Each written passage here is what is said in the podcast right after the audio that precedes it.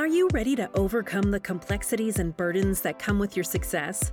Join the team at Centura Wealth Advisory in the Live Life Liberated podcast. Now, on to the show. Hello and welcome to Live Life Liberated with the team from Centura Wealth Advisory. Today, Kyle Malmstrom has a special guest on the show, and that is Chuck Levun. He's a tax attorney, partner and founder of the Chicago area law firm Levun Goodman and Cohen, creator and presenter of the Tax Planning Forum, which is in its 35th year, and the Fundamentals of Flow Through Partnership LLC, an S Corp tax seminar, which is in its 26th year. Chuck's bio is way too long to cover in depth, but among many other professional achievements, Chuck has been an adjunct professor, editor in chief of a professional journal, and 30 year monthly tax planning columnist. Kyle, good gravy. This guy's bio is crazy good. and I know I didn't even touch uh, on it. I'm honored to have him on. Full disclosure, we are a client of Levun Goodman and Cohen.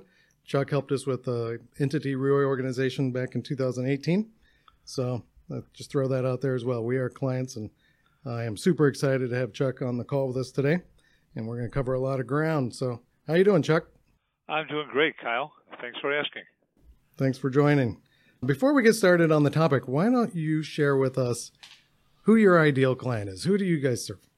What do you guys do? Well, we're, we're sort of a boutique uh, a practice. We represent a lot of individuals who do a lot, a lot of estate planning, from people that aren't that wealthy to people that are very wealthy.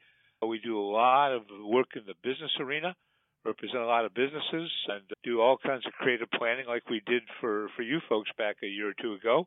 And we do actually a lot of consulting for professionals. We probably do work for maybe 150, 200 CPA and accounting firms across the country. We're sort of very often referred to as their is their tax arm. So, but one of the key things is we like people to pay their bills, Kyle. That's one of the key things. sure, of course.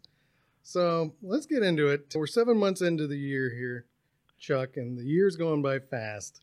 And today we're going to be talking about creative gifting strategies to consider in light of the potential legislative tax changes.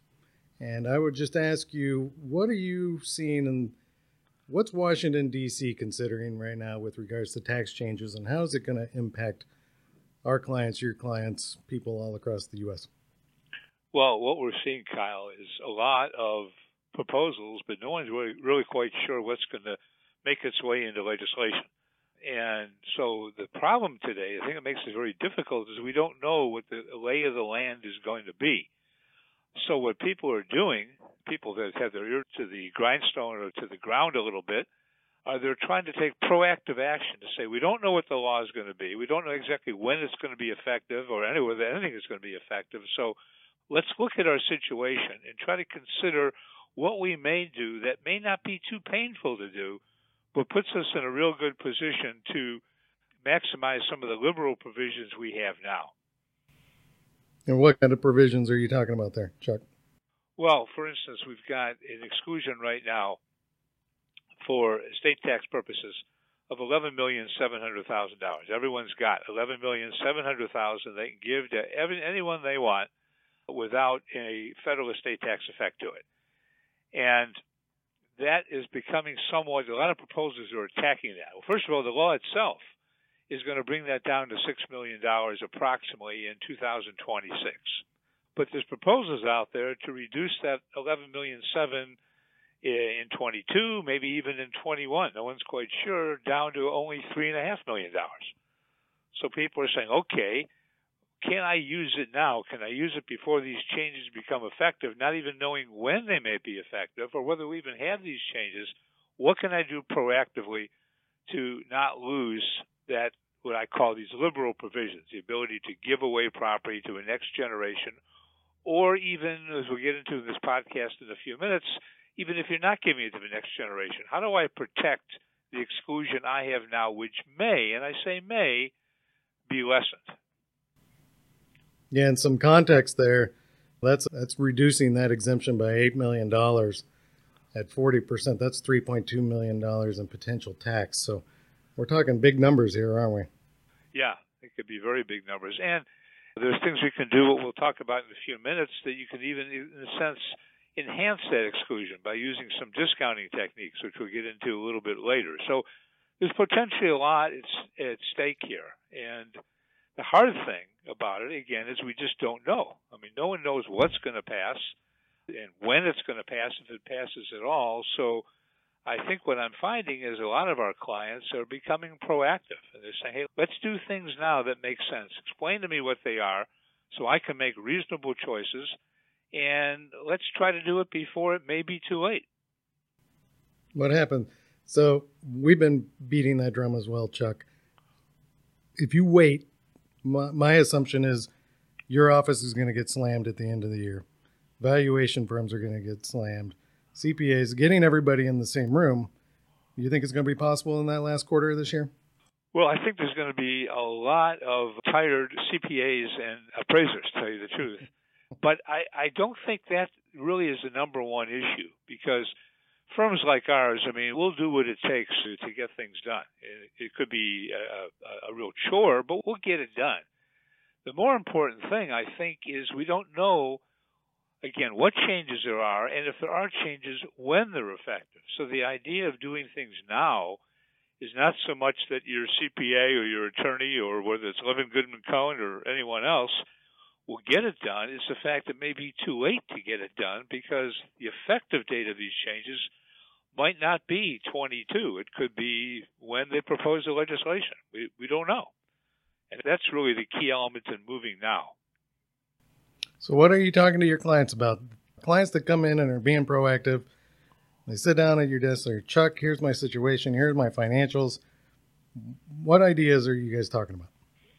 Well, first of all, you make this point, a very, very important point and that is, although this is a tax discussion, and obviously people want to reduce taxes, uh, taxes should never be the tail that wags the dog. I mean, the most important thing is family planning, being sure your assets go to the right people at the right time with the right controls if you want controls. That's a key thing. When I define a, good estate plan, what I say is we're going to try to minimize taxes, but really a good estate plan, very, very simply, is merely when you're finished with it, you sleep better at night. Right? That's a definition of a good estate plan. And the taxes we're saving here, assuming we uh, that's that's often our goal, but those taxes are estate taxes, and they basically are not due until the second spouse passes away. So that's not money that mom and dad or grandma and grandpa are necessarily going to see themselves. They often want to enhance their family and, and get more to their family, but the idea is to be sure that they're comfortable with this planning. So that's the first thing. Don't do something that you otherwise are not comfortable with. Sleep well at night. But with that context, let's move now. Let's try to lock in the exclusions we have now in a way that you're comfortable with. So that, that's the way we start all this. But then where we're moving is often okay. Let's depends on the nature of your estate, uh, what assets you need, how old you are. Someone who's 96 may be doing something different than someone who's 46 years old. But in taking all these things into account, let's take a look at what you've got and talk about potentially making some gifts. And the first thing we may talk about making is, is gifts to kids or gifts to, to, to grandkids. Let's do them now Let's get these assets out of your estate, and not only the assets, but the growth in these assets. Or if the assets are sold, the assets that are bought with the money that you obtain from selling these assets, all that growth can be out of your estate if you're otherwise, again, comfortable doing so. That depends on the person. I mean, some people talk to clients who have 10 or 15 million dollars and they feel poor, and other clients who have 10 or 15 million dollars and they feel very rich. So the, all these things have to be very, very personalized. But again, we're looking to make gifts today, lock in the exclusion to the extent we can, and do it in a comfortable manner. And and are you making?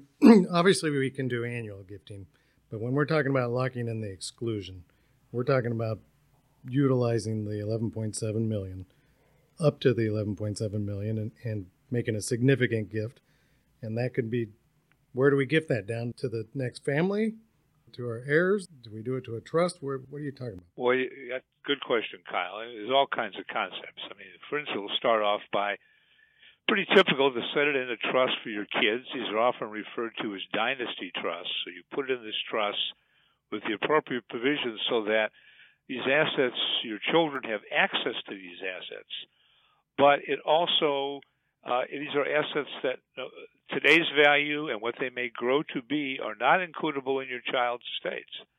And it will eventually, subject to your children's ability to give it to whoever they want to give it to, but it can go to their kids, for instance, which are your grandkids, and not be included in their estates. And it can go down generation by generation with the appropriate controls in the documents. And these controls are very, very painless controls. What, what you often will do is you put it in a trust. You, if the kids are old enough, you might make them their own trustees. You then limit their access to the assets by what's referred to as the ascertainable standard, basically health, education, and support. And they can take whatever they want out of these trusts for their health, education, and support in their own judgment without asking anyone else. And notwithstanding they have this power, these assets are not includable in their estate. And eventually, when it goes down to the next generation, your grandkids or great grandkids, whoever it may be, at the appropriate age, they can have those same powers, but it won't. Those assets will not be included in their estate. And some people say, "Well, what do you mean? This is the ascertainable standard. That's what the technical term is. So that's contained in the Internal Revenue Code, and really what it means is." You can have access to these assets. So mom and dad or grandma and grandpa have given them away. They've got them out of their estates. It's in a trust for the children or grandchildren appropriate people are making the decisions. And if it's the people themselves, because very often mom and dad say, "Look, we're not trying to, we're not trying to rule from the grave here. We don't mind if our son Johnny and our daughter Sally have access to these assets.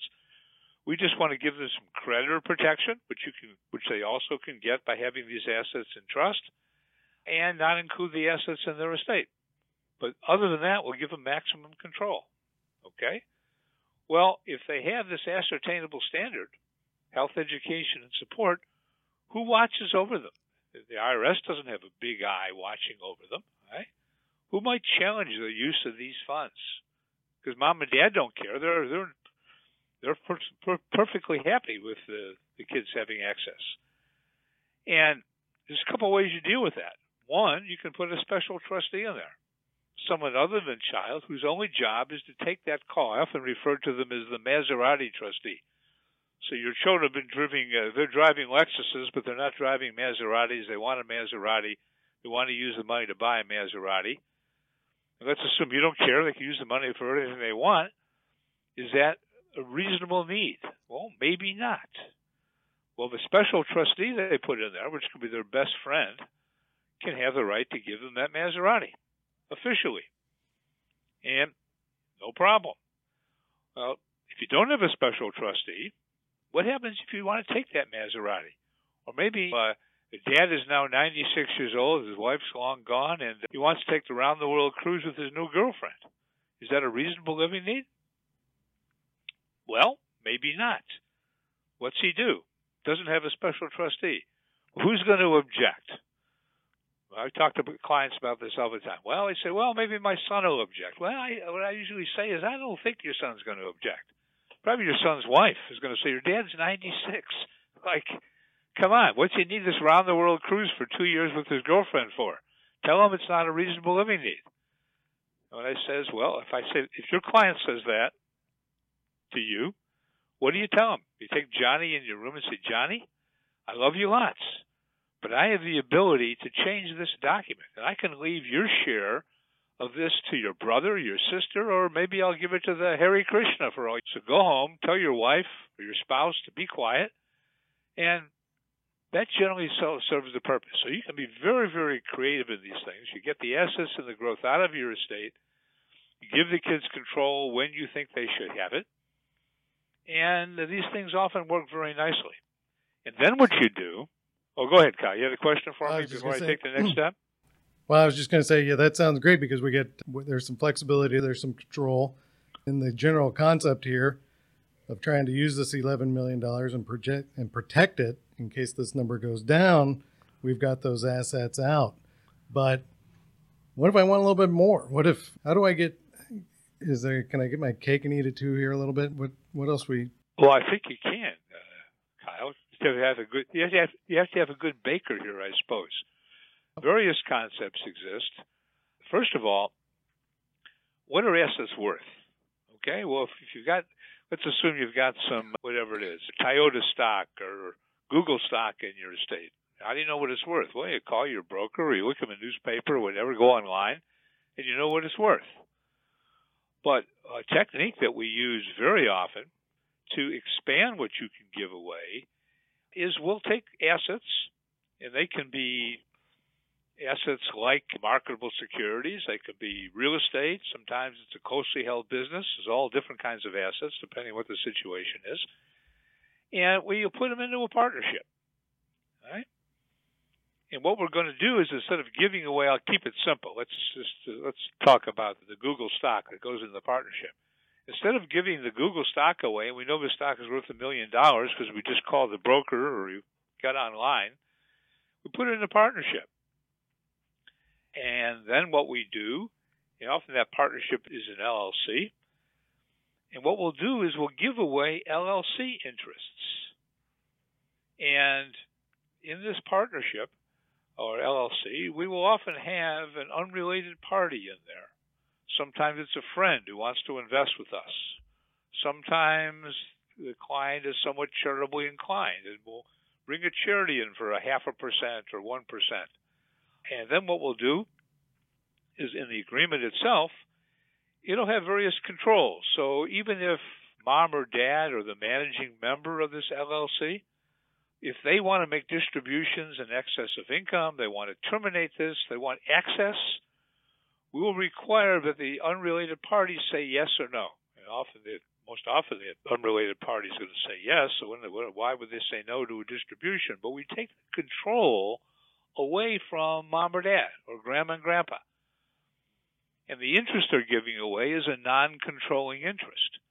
So if I, if Chuck Levun or Kyle Malmstrom was going to buy Google stock, what will we pay for it? Well, it's a million dollars of stock. We pay a million dollars. But if that partner, if that stock is sitting in a partnership, and the person wanting to sell it, being the child of the trust that's going to get it, wants to sell it, but what they own or what they're going to get is a partnership interest. Well, I'm not going to pay the same thing for a partnership interest with Joe over here being the senior partner or the manager, and if I wanted anything, I have to go to him and say we need a distribution. He's liable to say no. I'm going to discount that. I'll buy that partnership interest, but I'm not paying a million bucks. Maybe I only pay seven hundred thousand for it, or six hundred, or something. An appraiser is going to tell me what a reasonable price is for this controlled interest. And now, even though there's a million dollars of value in there that ultimately this trust for my child or grandchild is going to get the benefit of, the gift I'm making is not a million dollars. The gift is going to be less. So now I've expanded the amount I can give away by using this partnership mechanism. And we do that all the time. It's very, very common, very, very common planning. That sounds like you're right. I would not buy, even if there was a million dollars sitting in this partnership, if I didn't have control over it, I wouldn't pay a million dollars for that, right? Yeah. And that is, I guess, what your point is. That's very valuable. It would be valuable to me to buy that, and so you've basically taken.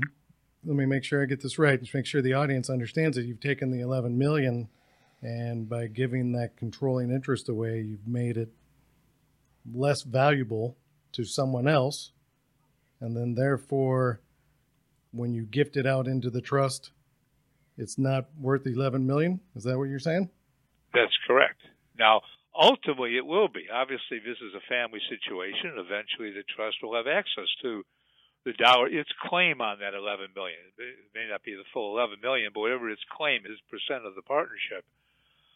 But the for gifting purposes, the value is a lesser value because I'm not giving away something that's they have access to. It's a lack of access concept that, that, that works very nicely here. And that's, by the way, one of the things that there's some proposals to get rid of family discounting.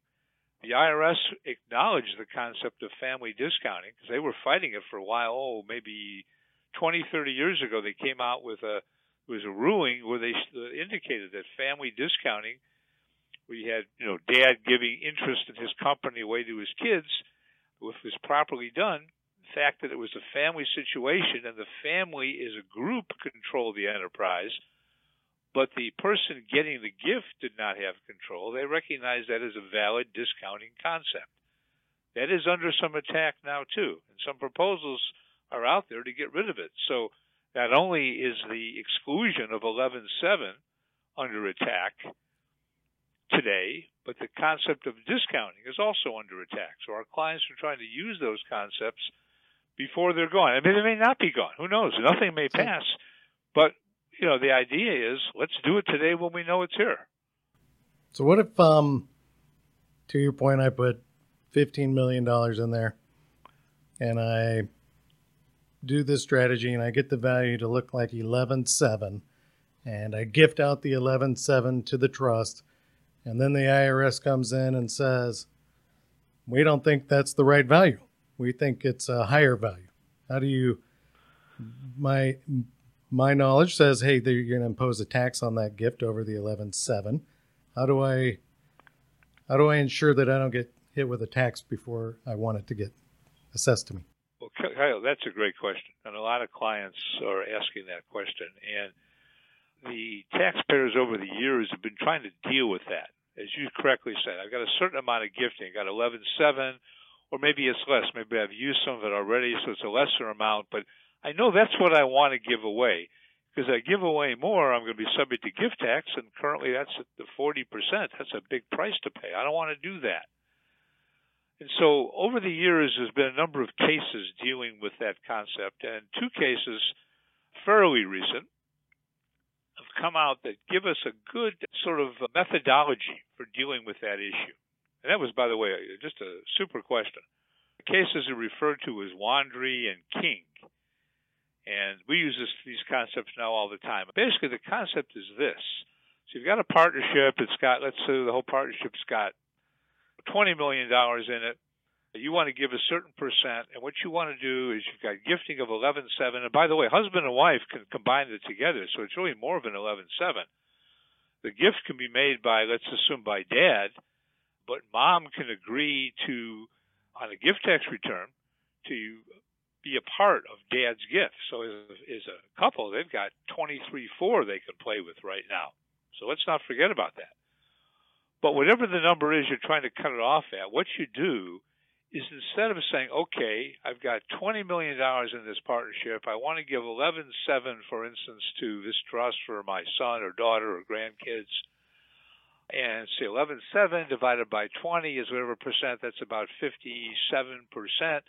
So I'm giving 57% of this partnership interest away. You don't do that because you don't really know what that 57% is worth. The way you way you do it is you say, I am giving 11.7 away. That's what I'm giving. That's my intent. Exactly that number, or whatever the number is that you want.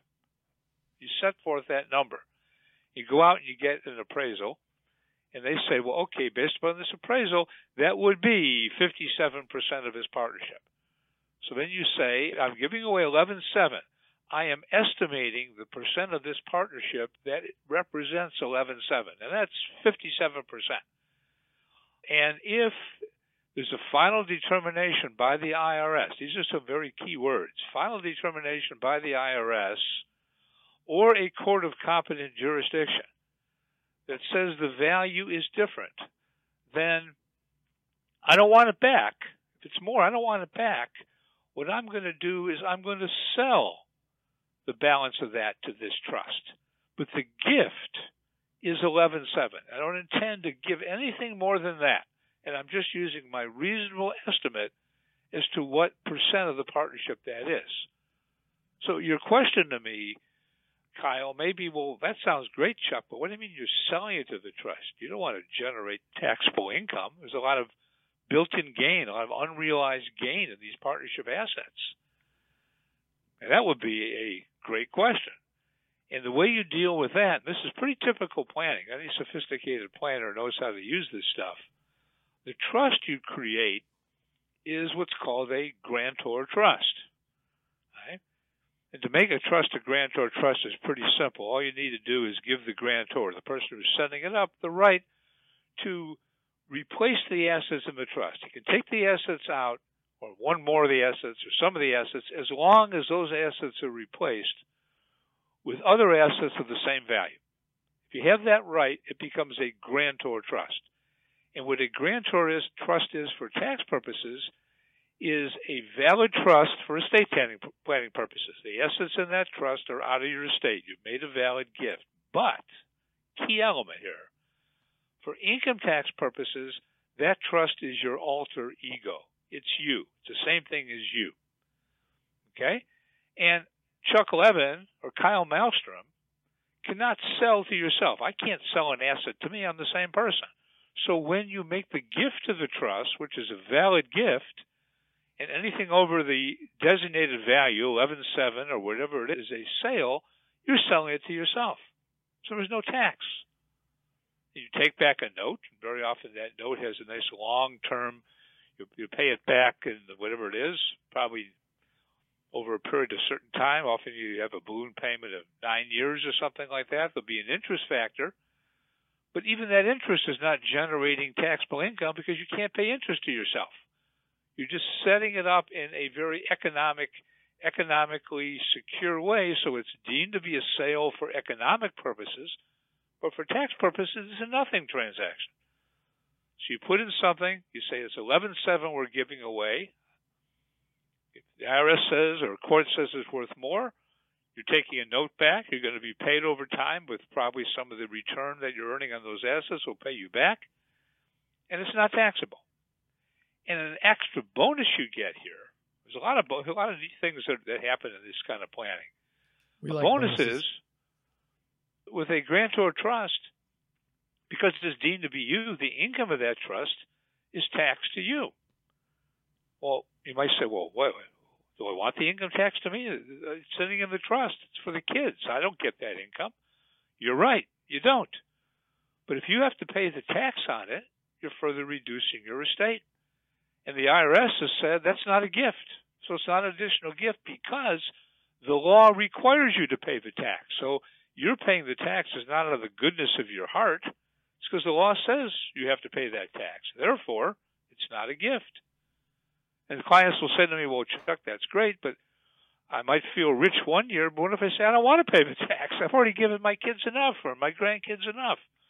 Well, what the IRS has said you could do, perfectly, totally sanctioned, in that trust you put a special tax trustee in there. Okay? Maybe it's your golfing buddy. Just got to be nice to him. Don't beat him too often.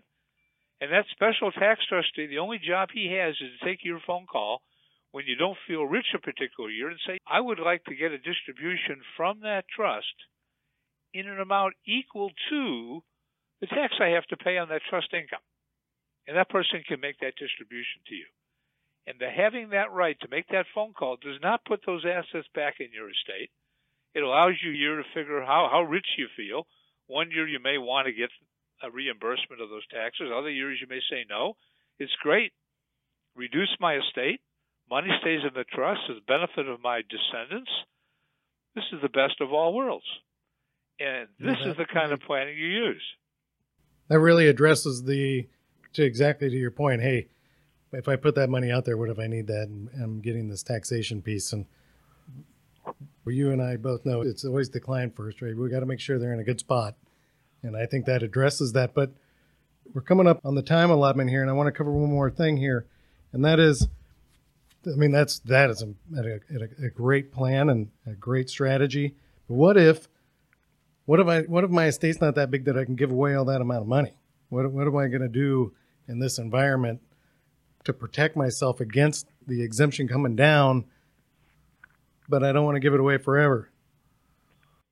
Well, that's another great question. I think I'm going to take you to all my meetings, Kyle, and you can really prime the pump here with if the clients don't ask that question, you can ask that question. And what clients are using, it's called the, acronym for it is called the SLAT, Spousal Limited Access Trust.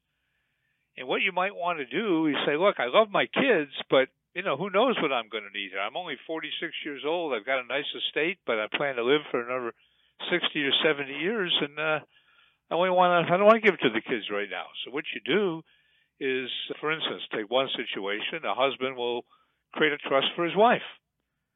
Instead of using what's known as the marital deduction, where you can give as much as you want to your spouse, you put assets in a trust. It's going to be a grantor trust. You can make your spouse the trustee. You limit her to the ascertainable standard that we talked about before, so it's not includable in her estate, but it's obviously utilizable by her, and as long as you're nice to her, it'll be utilizable, I imagine, by you also. Take your vacations with the money in there but the money is now using your exclusion. It's now out of her estate. Any growth is out of her estate. And you're not giving it away to the kids. And that's a very typical technique that's used. And sometimes uh, when we talk to a client about it, they say, well, okay, I might sell one up for my wife, but can she also set up one for me? And the answer is, well, yes, but there, you got to be pretty careful there. There's something called the reciprocal trust, trust doctrine so if I set up a trust for my wife and she sets up one for me and they have the same terms in them, it's like we really haven't given anything away and the whole thing sort of falls and fails. So you need to make these trusts different. So they're respected as separate trusts, but it, it does work if you do it very, very carefully.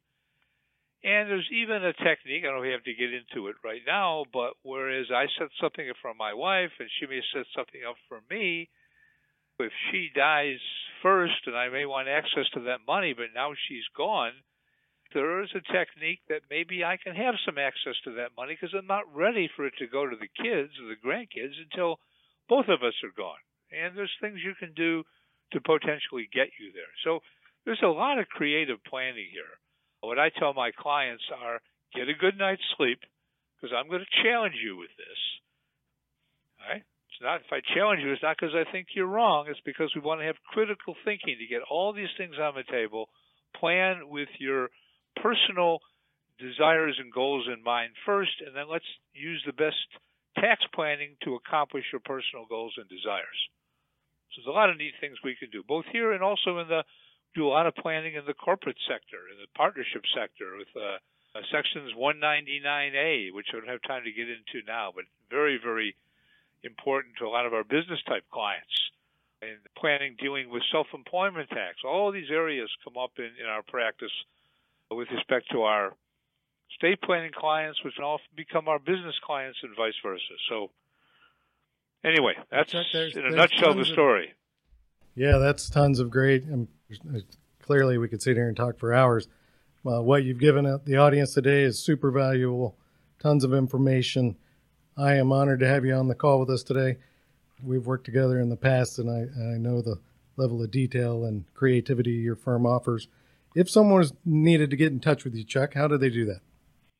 Well, you can look up Levun Goodman and Cohen, and Levun is L E V U N. So if you can't, got to spell it right.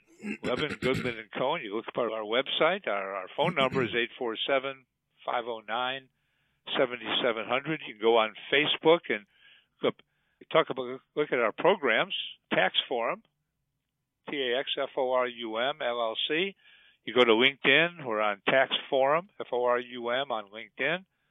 We got a website both for our firm or for tax forums with an S on the end. So plenty of ways to get a hold of me. Love to I'm a very fortunate guy. I've been doing this for a while and I meet new people all the time. It's a real honor to be able to work and, and, and help people. And, and Kyle, thank you very much for giving me this opportunity to express these ideas.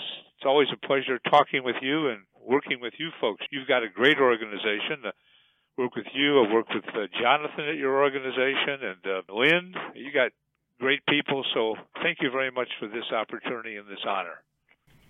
You're welcome. My pleasure. Chuck and Eric, Kyle, this has been yeah, yeah, this is fantastic. Holy cow! I, I do want to end with this, Kyle you've got a lot of listeners now. This is nationwide. If they want to reach out to you to to either reach Chuck or just talk about planning, because that that was the theme of what's going on today or the entire podcast. There's a lot of complication in all these different strategies. If they want to reach you guys, how do they get a hold of you? Yeah, just centurawealth.com or our phone number is 858 771 9500. Pretty easy to find us on the web. Absolutely. Pretty easy. again, Chuck, thank you so much for being on the show. And Kyle, of course, thank you for bringing him on the show. But our last thank you is always to you, the listening audience. Thank you so much for tuning in and listening to the Live Life Liberated podcast with the team from Centura Wealth Advisory. If you have not subscribed to the podcast yet, please click the subscribe now button below. This way, when they come out with a new podcast, it'll show up directly on your listening device. This makes it much easier to share these podcasts with your friends and family. Again, thanks for listening today. For everyone at Centura Wealth Advisory, this is Eric Johnson reminding you to live your best day every day. And we'll see you next time. Thank you for listening to the Live Life Liberated podcast. Click the subscribe button below to be notified when new episodes become available. The information covered and posted represents the views and opinions of the guest and does not necessarily represent the views or opinions of Centura Wealth Advisory. The content has been made available for informational and educational purposes only. The content is not intended to be a substitute for professional investing advice. Always seek the advice of your financial advisor or other qualified financial service provider with any questions you may have regarding your investment planning. Centura Wealth Advisory, Centura, is an SEC registered investment advisor with its principal place of business in San Diego, California. Centura and its representatives are in compliance with the current registration and notice filing requirements imposed on SEC registered investment advisors, in which Centura maintains clients.